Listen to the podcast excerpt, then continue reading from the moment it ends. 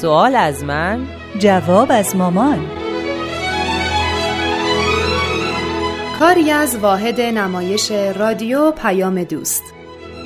با هنرمندی ترانه صمیمی سامی شهیدی. نویسنده و کارگردان شهاب رحمانی.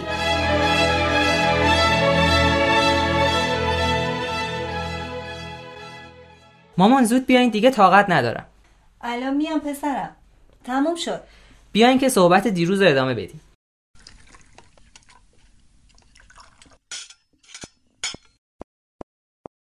نمی‌شد غذا رو همینطوری ولش کنم. مثل اینکه هیجان زده ای هیجان؟ سوپر هیجان.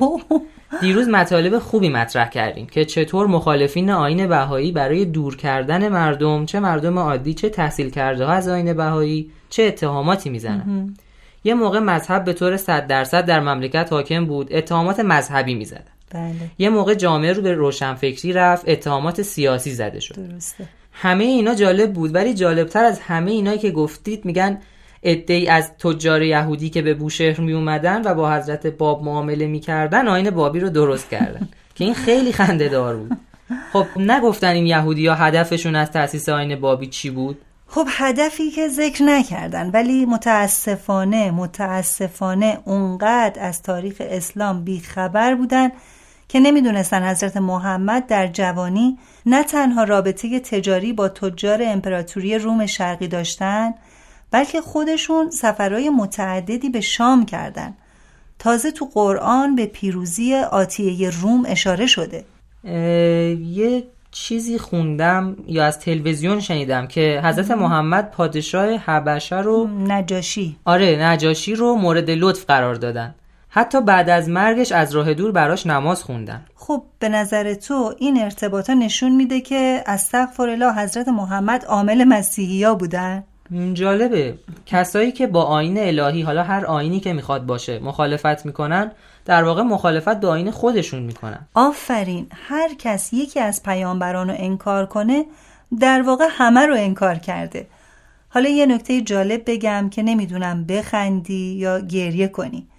بعضی از مخالفین میگن که آین بهایی به خاطر روش صلحآمیزش و همینطور نسخ احکام اسلام مثلا جنگ و جهاد شرایط عقب افتادگی ایران رو فراهم کرده و باعث آقایی و سلطه اروپایی ها بر این سرزمین شده.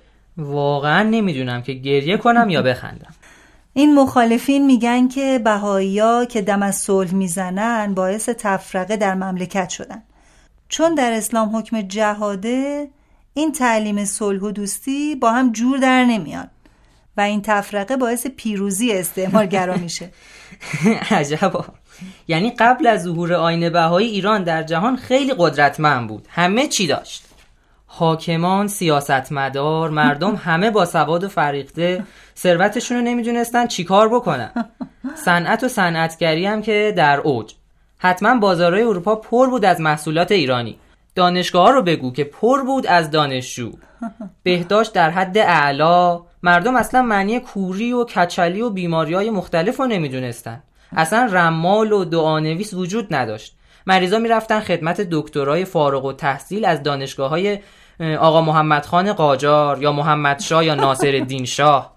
مامان واقعا اینا که این داستانا رو درست می‌کنن چرا زحمت نمی‌کشن و برن تاریخ رو بخونن؟ مملکت ورشکسته و درب و داغون. ایران در اختیار کشورهای خارجی. هر بلایی که دلشون می‌خواد سر این مملکت می آوردن پادشاه های قاجار برای گردش و سفر به اروپا از بانک های خارجی وام می‌گرفتن و پولشون رو از دهقانا و مردم فقیر و گرسنه می‌گرفتن. همومای کثیف خزینه وسیله نظافت مردم بیچاره بود. اون وقت اروپایی ها اومدن آین بهایی رو درست کردن تا این مملکت رو ضعیف کنن. مگه احتیاجی بود برای تفرقه بین مسلمان یک آین جدید درست کنن؟ پس این جنگ 72 ملت چیه؟ بذارین یه آب بخورم.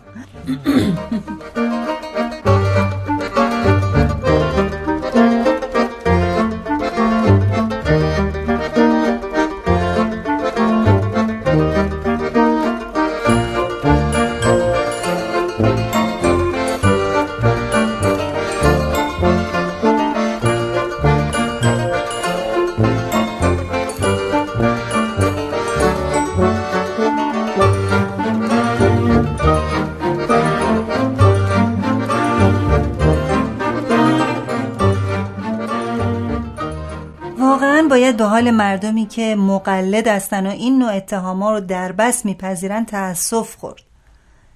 اسلام رو به فرقه های مختلف تقسیم کردن. حالا الفت دادن بین اونا به دوش بهایی بیچاره افتاده. مسلمونا از هر فرقه و مذهبی که بهایی شدن اختلاف گذشته فرقه ای رو کنار گذاشتن و با هم در نهایت محبت و الفت مثل اعضای خانواده تو فعالیت های اصلاح عالم شرکت می‌کنن. پیروان ادیان دیگه هم که قبلا با هم دشمن بودن با ایمان به آین بهایی دشمنی رو کنار می‌ذارن و برای هم جونشون هم فدا می‌کنن. آفرین. زرتشتیا و کلیمیا و مسیحیا یا پیروان سایر ادیان که بهایی میشن وارد دنیای دیگه ای میشن که صحبت از صلح و محبت و آشتیه. حتما کسایی که از صلح طلبی بهایا ناراحتن لذت صلح و محبت رو احساس نکردن. اتفاقا این مسئله اعتراض به صلح طلبی در زمان حضرت مسیح هم پیش اومده بود چطوری؟ در زمان ظهور حضرت مسیح یهودیا تحت استثمار امپراتوری روم قرار داشتند. حتی یه نهزت افراطی هم پیدا شد که یهودیا رو تشویق به مبارزه و جنگ علیه حکومت روم می‌کرد. اون موقع حضرت مسیح احکام تورات رو نسخ فرموده بودند. یکی از اون احکام جنگ بود که تو تورات تایید شده بود و حضرت مسیح بذر صلح و محبت رو تو قلب مردم کاشتن. یهودیا می‌گفتن این صلح و محبت یعنی ضعیف کردن آین یهود و کمک به بیگانه ها ولی تاریخ نشون میده که حضرت مسیح بودن که با تعلیم برابری و برادری و صلح پایه های حکومت پرقدرت روم باستان رو در هم شکستند تا یک تمدن جدید به نام روم شرقی تأسیس بشه. مامان چه با تعجب من نگاه می‌کنین؟ تعجب می‌کنین که این چیزها رو بلدم؟ نه چرا تعجب کنم؟ دارم کیف می‌کنم از اینکه اهل مطالعه هستی. هم کتاب می‌خونی هم سر تو اینترنت و دنبال مطالب اجتماعی میگردی. آرمان جون می‌دونی پسرم همیشه وقتی دیانتی ظهور می‌کنه پیروان دین قبل به هر شکل ممکن می‌خوان مخالفتشون رو یک جوری نشون بدن.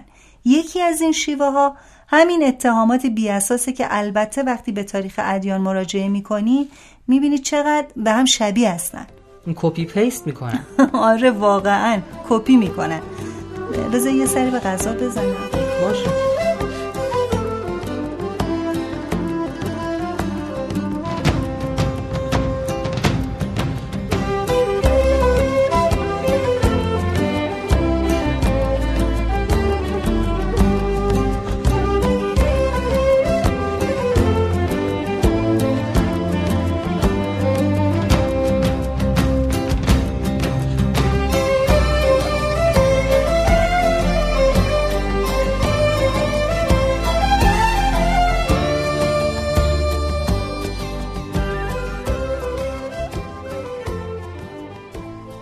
صحبت از کپی بود.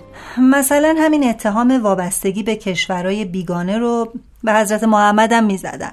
اه چه جالب. اینکه دیگه غیر قابل انکاره چرا؟ چون این موضوع به سراحت تو قرآن ذکر شده.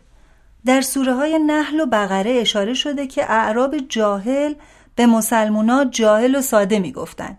چون به شخصی ایمان آوردن که یک نفر خارجی مطالب قرآن رو به اونا دیکته می‌کنه.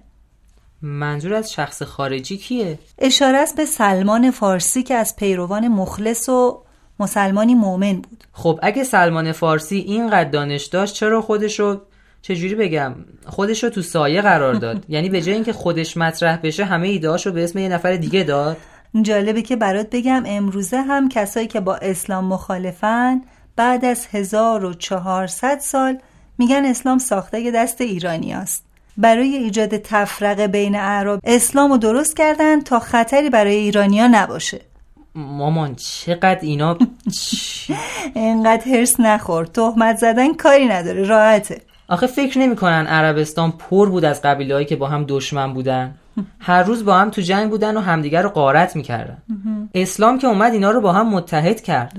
اگه اسلام ساخته دست ایرانیا بود پس چرا به اربابشون ایران حمله کردن؟ اصلا اون زمان حکومت ساسانی تو منجلاب فساد قوطه می‌خورد.